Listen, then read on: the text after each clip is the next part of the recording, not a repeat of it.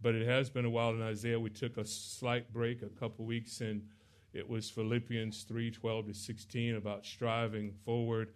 And now we're back in Isaiah. I love Isaiah. It's lofty, it's grand, uh, it's encouraging to the heart and to our faith. It gives a, a, us a perspective on ourselves and the fact that God controls all things and God is a faithful God. Do you agree that God is faithful? I mean, this very morning, do you agree that God is faithful? God is a faithful God, and we see this repeatedly throughout Isaiah. Um, and particularly, you see in this section of 40 to 48 these grand views of God and how He is controlling all things. And so we begin with this thought, and the title is The Blind Will Praise. The Blind Will Praise. Isaiah 43 8 through 21. Let me pray. Lord, thank you for this time you've given us, and pray that in the moments ahead you would use your word to encourage the hearts of your people. And if there's someone here today, uh, they don't know you as Lord and Savior, that their eyes would be open, that they would see Christ. We bless you in Christ's name. Amen. The blind will praise. Isaiah 43 8 through 21. I won't read the entire time uh, passage to you, uh, but I want you to see a number of key thoughts. And these key thoughts are going to highlight something. And the essential thought is this uh, this passage is showing us how a faithful God has a plan for the unfaithful. The faithful God has a plan for the unfaithful.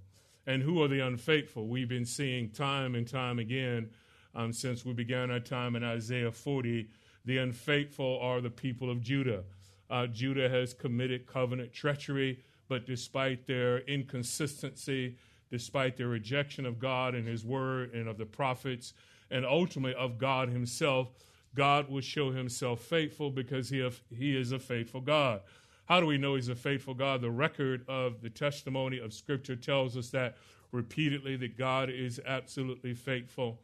Uh, his name tells us that he is faithful. He is Yahweh. He is Yahweh, the all sufficient God who is a covenant keeping God. They have committed covenant treachery, but God will keep his end of the decision, of the covenant. And we established that a long time ago in our time in Isaiah, even as we looked at Isaiah 40 as we begin. Comfort, oh, comfort my people. Why should God comfort his people?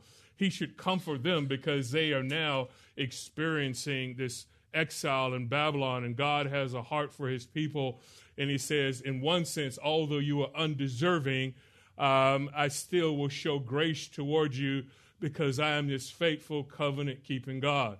You say you said that God is the covenant keeping God now about five uh, or six times. You're right.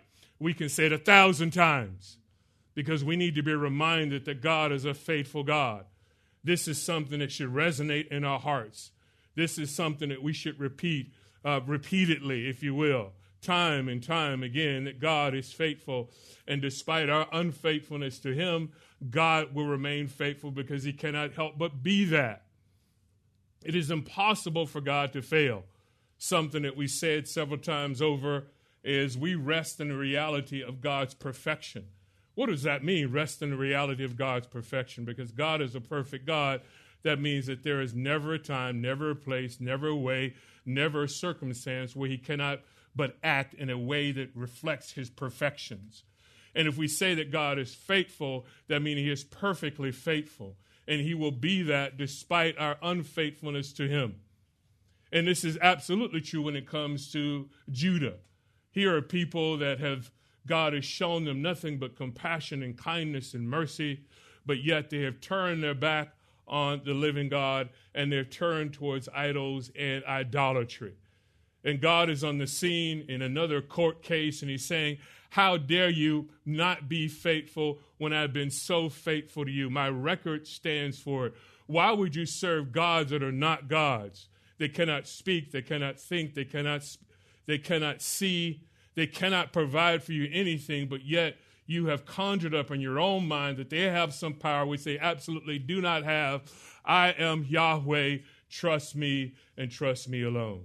This is a message for all of us, really, that we have to serve God in the midst of difficulty and heartache and pain.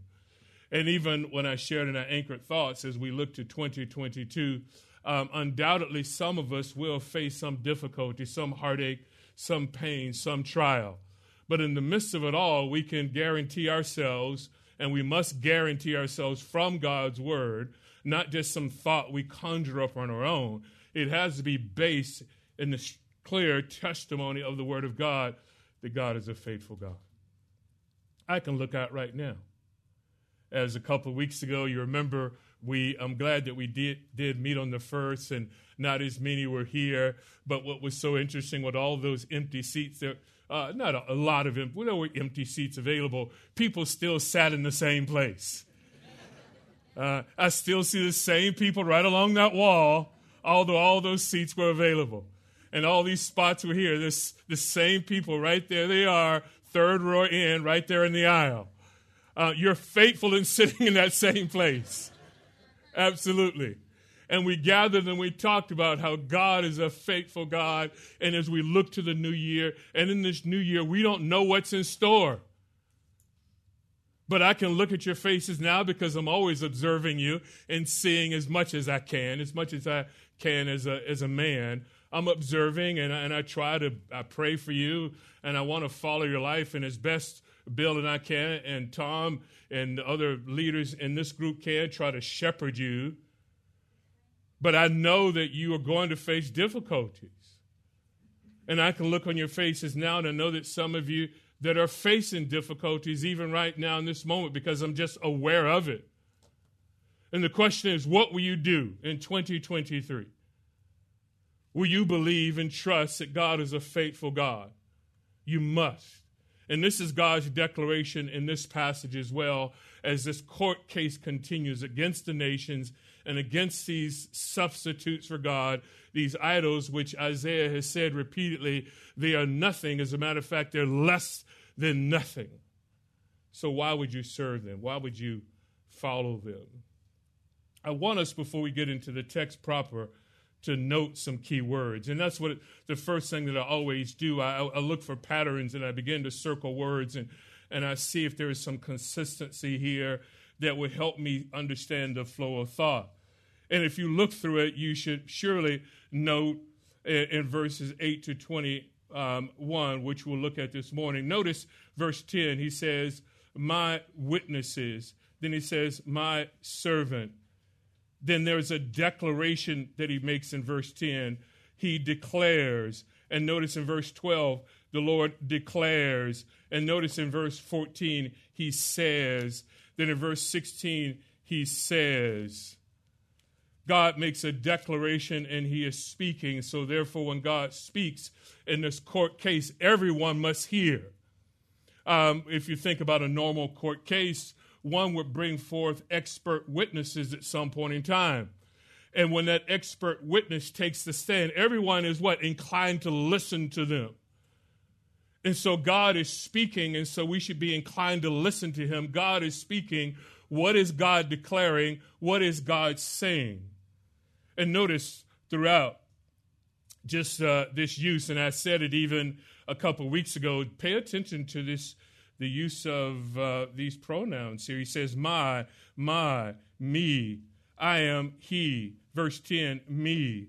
Verse 11, I, I, no Savior besides me. Notice verse 12, my witnesses. I am the Lord. Verse 13, I am he. Notice 13, my hand, I act. And then he goes on to say in 14, I have sent to Babylon. Verse 15, I am the Lord, he says there as well. Verse 19, notice what he says I will even make a roadway. They will glorify me in verse 20 because I have given waters. Notice verse 20, my chosen people I form for myself. So we see God is absolutely involved in bringing about this result, this faithful God, even to this unfaithful people. Now, there's something else that you really must pay attention to because the title itself, um, one doesn't just make up titles because that's the first thing that rattles off your brain. There has to be some sense in which it's connected to the theme, the idea, the big picture of the text. And what is it saying here? The blind will, in fact, praise. How do we see that? Uh, what was the basis of me giving it this title? Notice verse 8 Bring out the people who are blind, even though they have ears, and the deaf, even though they have, I'm sorry, they have eyes, and the deaf, even though they have ears. Now, but notice how the passage ends.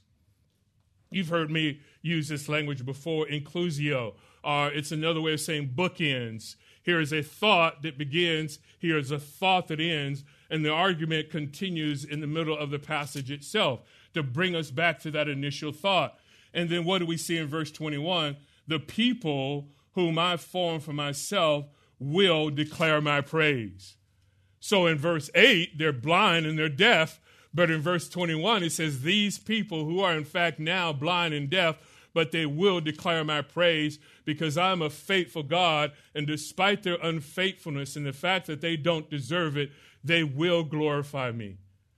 And what a tremendous uh, consideration for all of us when we think about ourselves before we knew the Lord. All of us were, were we not blind? Yes or no to that?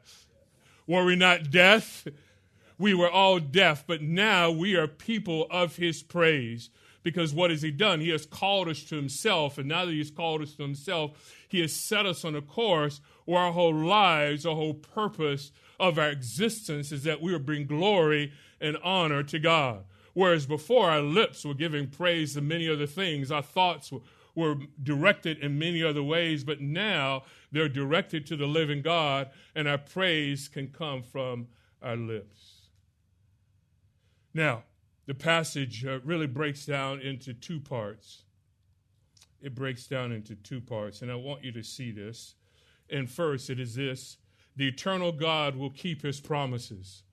That's verses 8 to 13. The eternal God will keep his promises.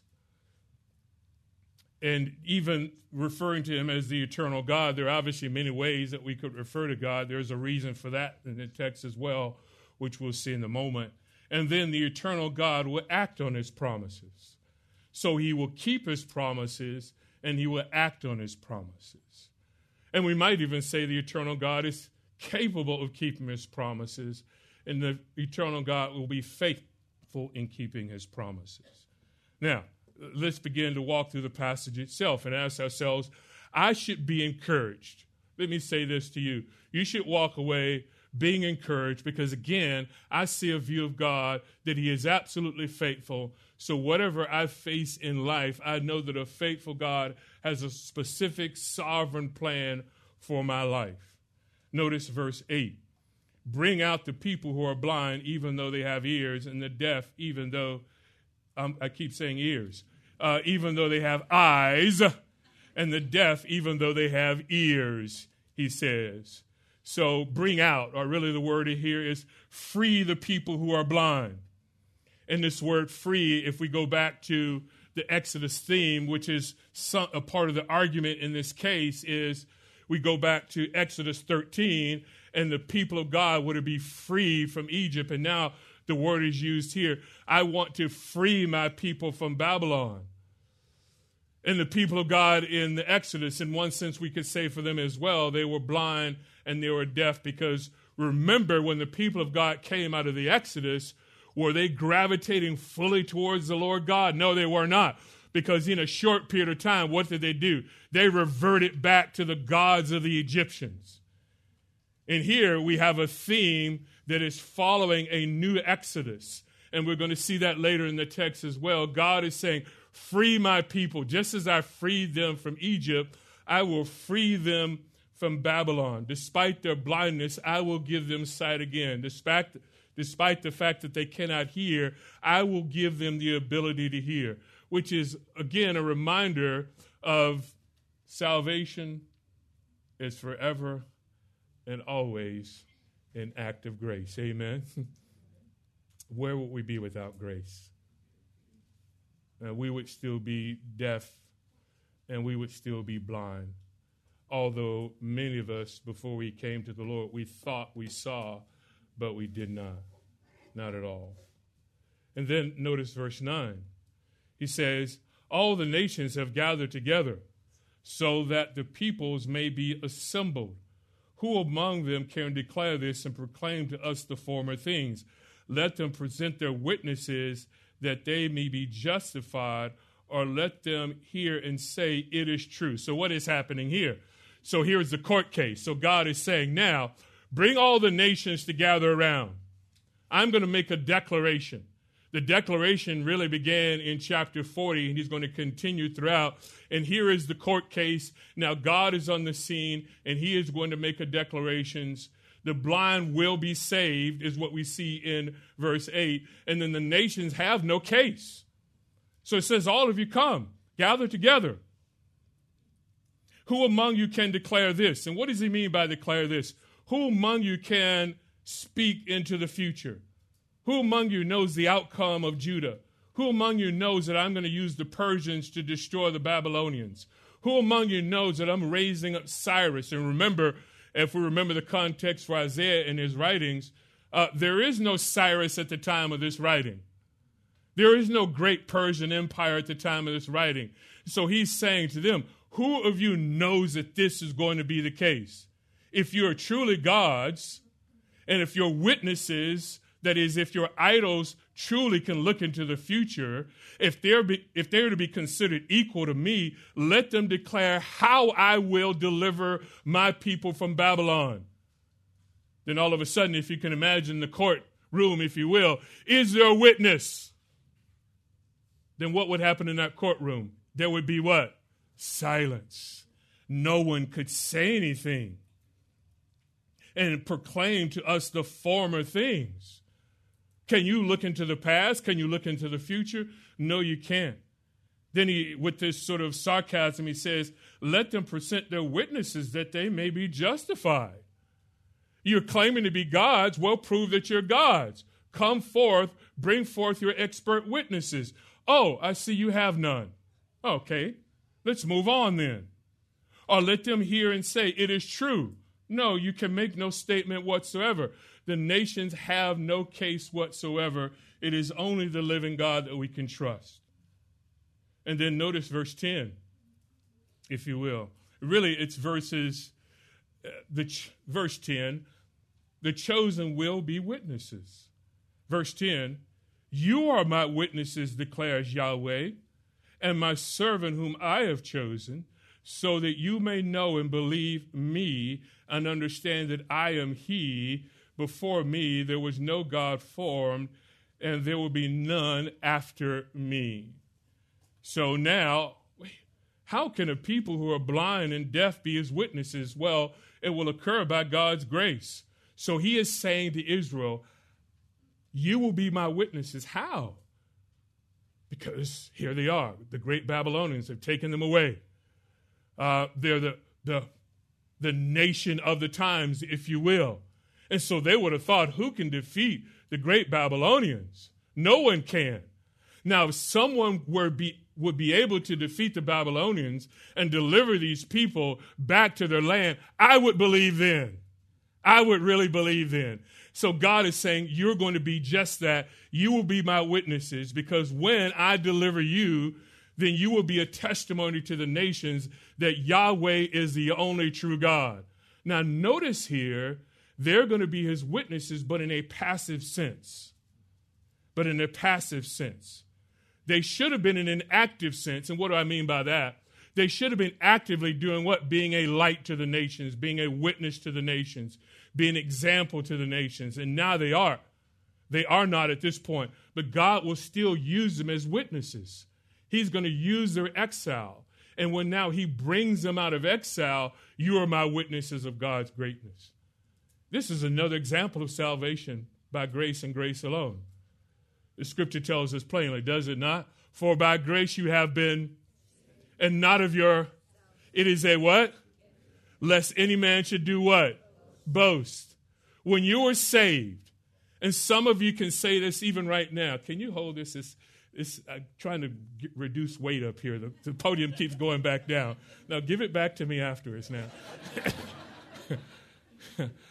Um, all of you, in some measure, can you not think of some testimony that you have been to your friends or to your loved ones or to family members or even to enemies where you were once in exile under the dominion of Satan in the domain of darkness, and God saved you. And then by you being saved and being transformed, people can say, oh, wow, that was an act of God. If you can save him, if they can be saved, then perhaps I should pay more attention to this God. All of us may have some testimony like that. Some of us don't because we grew up and we, we grew up, we were fairly religious and, and we were compliant. And, and so when we were saved, it, was, it wasn't as uh, marketable, if you will. But others, oh my, look what the Lord has done. And this is in part why God then sends his people to Babylon because he knows that he will bring them back again. And this is why he allows them to be there for a period of time because he knows it will bring them back again. So it will be so pronounced and they will be God's witnesses to say, look what God has done. And so people who have been in the world and God saves them, people can say, look what the Lord has done in their life. I remember when I was first saved and, um, you know, in college and going back to Orlando, where I grew up, and friends contacting me and just saying, "Hey, Carl, I heard that you're going to be in town. Um, we're going to go to such and such and do such and such," and I won't fill in any of the blanks. and I said, "No, that's just not me anymore." Oh, oh then uh, yeah, I heard that you got religion. Have you ever heard that before? Once or heard that you got religion? No, no, Christ got me. That's what happened. Amen. That's what happened. I didn't get religion. I ran away from religion because I had religion, because I could have told people the gospel plan before I was saved. And so the Lord saved me, and now all of these years that I've been saved to the glory of God, people can look and say, You are a witness for the Lord. Even though, listen, even though I've never spoken to them. Because they see a transformed life. And initially people thought, oh, he just has religion. Then people were like, oh, I hear he's like, he's a minister now of the gospel. And I think some of them thought it was just going to wear off. And now my friends, like when I put out things on social media, as you know that I do, and I'm traveling, I'm going here and preaching, and now some of those same friends are like, oh, uh, well, one of my nicknames was Mandu. I don't know where that came from. Um, that's odd because in Korean, Mandu is like for a pot sticker. But anyway, Providence, I suppose. like, wow, proud of you. You're doing these things for the Lord. So I went from having religion to saying, He's serious. Question for you Are you serious? Are you serious? That is, if people were to look at your life and they look at you and say, Oh, he is a witness. She is a witness. When did they speak to you? They'd never spoken to me. Oh, they gave you a track. No, they never gave me a track. But I see their life that they're so serious about the things of the Lord. They are a witness of God's gracious act in the life of a sinner, a faithful God who can take the unfaithful unbeliever and bring them to faith and then use them for the glory of God. So the question is for you today, even into this year and for the rest of your life, how serious are you about your faith? Will you be that witness for the Lord? Because they see a transformed life. See, the nations have no case. The blind will be saved. The chosen will be a witness. Notice verses really 11 through 13. The Savior is capable. Notice verse 11 through 13. I, even I, am Yahweh, and there is no Savior besides me. So he simply just makes a statement.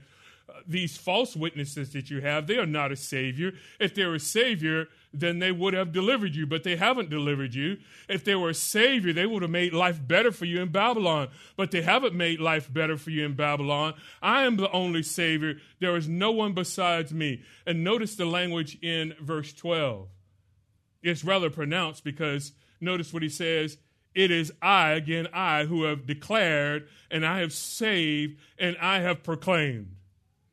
I've made the declaration of what I'm doing in the past and into the future. I'm the one that has saved you and will save you. And I'm the one that makes this proclamation in this court case to all the nations listen and believe that I am Yahweh. And notice the statement also in verse 12 and there was no strange God among you. What does that mean? Um, there's no other God that has been faithful to you. There's no other prophet except for those that I sent to speak to you and you rejected them. Why are you looking at elsewhere? Then he says, So you are my witnesses, declares the Lord, and I am, I am God, no other. Notice verse 13. Even from eternity, I am He. And this is why the title, um, why the heading is the eternal God who keeps His promises, the eternal God who acts on His promises. He says, Even from eternity, I am He. I am. And there is none who can deliver out of my hand. I act, and who can reverse it? He is fully and absolutely capable. In this language here, who can revoke? Um, beautiful language, even here. This idea, if you go with me to Isaiah 14, Isaiah 14, 27, uh, here reverse or can simply be revoke. In Isaiah 14, 27, it says, For Yahweh of hosts has planned, and who can frustrate it? And as for his outstretched hand, who can do what? Turn it back. All of us this year and for the rest of our lives, there is a providential plan that is unfolding in your life. Do you believe that? And by providence, what do we mean? God's particular way that He is controlling and taking care of His creation, how He's unfolding His redemptive plan. And you're in that redemptive plan. And what, God, what is God doing? He has a plan for you specifically. Now, when you use language like that today, you have to give a caveat because you hear, you know, God has a plan for you, right, friends? Turn to your neighbor and say, God has a plan for you, right? You know, you hear that sort of foolishness nowadays. And he has a plan for you, and I've seen it because in the new year, I've seen these posts, the year of, you know, the, the year of abundant blessings, the year of triple blessings. When I was actually in Africa, it was actually when we were doing the workshop um, with you, brothers, um, that I, I made a statement. Is it possible for a person to be poor and it be a blessing? Is it possible for a person to be facing difficulty and it still be a blessing? Now, there, were, there was someone in the back row, and they initially were like, no, no. And I explained it. Because here, and I, and I tell you again, if in fact the purpose of our very lives is to bring glory and honor to God, do we agree with that statement so far? It is to bring glory and honor to God. And one way that we do that is to be conformed to the image of Christ. Do you agree with me so far? And now you should. I'm telling you, you should. to be conformed to the image of Christ. I have another question for you.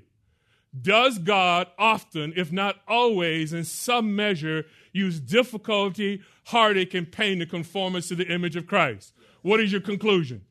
Therefore, what? Therefore, we can say the difficulty, the heartache, is in fact a what? Blessing. Because I'm more like Christ. And if I can be more like Christ, I'll bring more honor to God. I mean, I can look out right now, and I know some people you've gone through difficulty. I know you've gone through heartache. I know you've gone through pain. But there's a God who's capable to bring about any result that he wants for his people. This eternal God is a faithful God. And he says, Notice again, verse 13, even from eternity, I am. Now, this language should conjure up a thought to you, should it not? It should conjure up the thought of the Exodus again, Because remember, this is, in one sense, Exodus language here, but now it's a new Exodus. It is not Egypt, now it's Babylon. And what happened before God's people would be delivered from um, Egypt? Moses went where? And he saw what? And what was declared to Moses? Tell them what? I am has sent you. And so this is the language of this God who is the eternal, faith, faithful God. Then also, not only do we go back, our mind should go back to Exodus, but our mind should look forward even, if you will, from this perspective, that is, to the Gospel of John. Because in the Gospel of John, what do we see Jesus Christ declaring throughout? And really, one might be able to teach the gospel centered around the seven I ams, because he says, What? I am the bread of life. I am the way, the truth, and the life. I am the good shepherd. I am the resurrection and the life. I am the door. So even in John's language, he is really, I think, his, his first point of reference is not Exodus, but his first point of reference is Isaiah and Isaiah to Exodus. This God, this faithful I am, cannot help but be faithful to you because that's who he is. It's a blessing. And for them, in one sense, we can say the exile was a blessing because it brought glory and honor to God. So he's capable. What else do we need to consider? The eternal God will act on his promises. He will act on his promises. Verses 14 to 21. What do we see here? Let's move ahead. Notice God's sovereign declaration here. His sovereign declaration, verse 14 and 15. Thus says, remember what we said already? Uh, he declares, verse 10. He declared, verse 12. He declared, verse 12. Now he says in verse 14, So thus says Yahweh, your Redeemer, the Holy One of Israel. For your sake I have sent to Babylon. So pause for a second. This takes us back, if you will, to this language of Isaiah 40 and Isaiah 40 again. I remind you, comfort, or comfort my people, says your God. Speak kindly to Jerusalem and call out to her that her warfare is ended, that her iniquity has been removed, that she, she has received of Yahweh's hand double for all of her sins. I will comfort you despite your unfaithfulness and so here in verse 14, I have sent for your sake. I will be faithful to you despite your covenant treachery. I've sent to Babylon to do what? And I will bring them all down as fugitives, even the Chaldeans, into the ships in which they rejoice. Now, um, the Hebrew here gets really tough uh, in how we should understand what is happening. And I won't go through all the alternatives and what one could say here. But it's interesting. There is an alternative reading that I, I lean towards, and if you were to look at the Net Bible, uh, uh, simply NET Bible, um, it would say this: He is going to turn. He is turning the Babylons their joyful shouts into mourning songs. And what is he saying? You had a certain confidence, and that confidence is going to be stripped away because now I'm going to bring the Persians and specifically Cyrus to you and these ships in which were the places in which you would rejoice or you would have pride in. All of that's going to be wiped away. You're going to go from joyful shouts uh, to mourning. The ships that you would have used for commerce, you're going to be using, some of them you're going to be using as refugees trying to escape the Persians, even. I am a God that's controlling all things. Um, he's going to defeat the Babylonians, the great Babylonians, and it will be effortless for him. Notice, if you will, verse 15. I am Yahweh, your Holy One, the Creator of Israel, your King. So he ends it here. He's essentially saying, I am fully capable. How? Why does he? Notice the barrage. First, I am Yahweh, so I'm the covenant keeping God. I am faithful. Then he says, I am the Holy One. I'm a God that is absolutely unique. Then he says, I'm the creator. So I have the right over you and of the nations anyway. And then he says, I am your king. So now he makes it personal. And I need you to be my witnesses as a king. You're my emissaries, you're my ambassadors. And now I'm going to bring you back so you can be that emissary again. Faithful God, unique God, the God of creation who has the right over all things, but also a personal God, is what he's communicating. Then, if you will, notice verses 16, if you will. God's charge to forget the past. Forget the past. What does this mean? Notice verse 16 to 18. So again, thus says Yahweh, who makes a way through the sea and a path through the mighty waters, who brings forth the chariot and the horse, the army and the mighty men. They will lie down together and not rise again. They have been quenched and extinguished like a wick. Do not call to mind the former things or ponder the things of the past.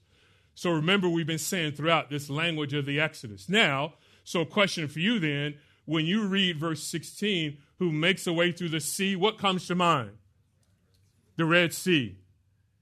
And then he says, what? Who makes a path through the mighty waters, who brings forth the chariot and the horse, the army and the mighty men. Because what happened at the Red Sea? We remember the story, do we not? God declared to his people they would go through on what sort of ground? Dry ground. Then what happened? God says that I will be glorified through Pharaoh. How will he be glorified through Pharaoh? Because he raises up Pharaoh to glorify himself. And God hardens his heart because once the people of God are gone, what does Pharaoh do? What is this that I've done? And they go after the people of God. And what happens in that moment at the Red Sea? The sea comes back on the people of God, and then they're destroyed, utterly destroyed. So he's using this language of the Exodus to say that was a great thing that I did, but hold on. I was a faithful God against Pharaoh. I was a faithful God against Pharaoh. I will be a faithful God against Nebuchadnezzar. I will be a faithful God against Belshazzar. Because that's who I am. I cannot help but be faithful. I cannot help but be perfect. It seems odd to say, doesn't it? I mean, think about it for a moment. But he is the only being in the universe that can say, Yes, I am perfect. Glorify me. We would say something like that and we think, well, You're out of your mind. You're delusional. But not so with our God. So this language is true here. Forget the past, Exodus 14, but also look with me to Isaiah 51. Isaiah 51. Isaiah 51 and 10 says, verse um, verse 9, we'll start there. Awake, awake, put on strength, O arm of Yahweh. Awake as in the days of old, the generations of long ago. Was it not you who cut Rahab in pieces, who pierced the dragon? Was it not you who dried up the sea, the waters of the great deep, who made the depths of the sea a pathway for the redeemed to cross over? So the ransom of Yahweh will return and come with joyful shouting to Zion, and everlasting joy will be on their heads. They will obtain gladness and joy, and sorrow and sighing will flee away. God is in absolute control, amen. but he says, don't look to the past. That's how I operated then. So God is making a de- declaration in the, in the last thought is this God's new way of salvation. His new way of salvation. Say, What new way? Verse 19 Behold, I will do something new. Now it will spring forth. Will you not be aware of it? I will make even a roadway in the wilderness, rivers in the desert. The beasts of the field will glorify me, the jackals and the ostriches, because I have given waters in the wilderness and rivers in the desert to give drink to my chosen people. Again, the language of Exodus is here. What did God do in the wilderness? He brought water from a what? From the rock. And he says, Now I'm going to give you drink again. And notice verse 21 The people whom I formed for myself will declare my praise. In Isaiah 11, 8 through 9, we'll see this ultimately fulfilled in the time of the Messiah. So we have a people that go from blind and deaf who committed covenant treachery to people who will offer God praise. And why? Only because of the grace of God. Because God is a faithful God. And for our lives, the question for us is will we be faithful? Will we serve Him as we should? Father, we thank you for these words you give us and pray that you would encourage us to be faithful as you are surely faithful. In Christ's name, amen.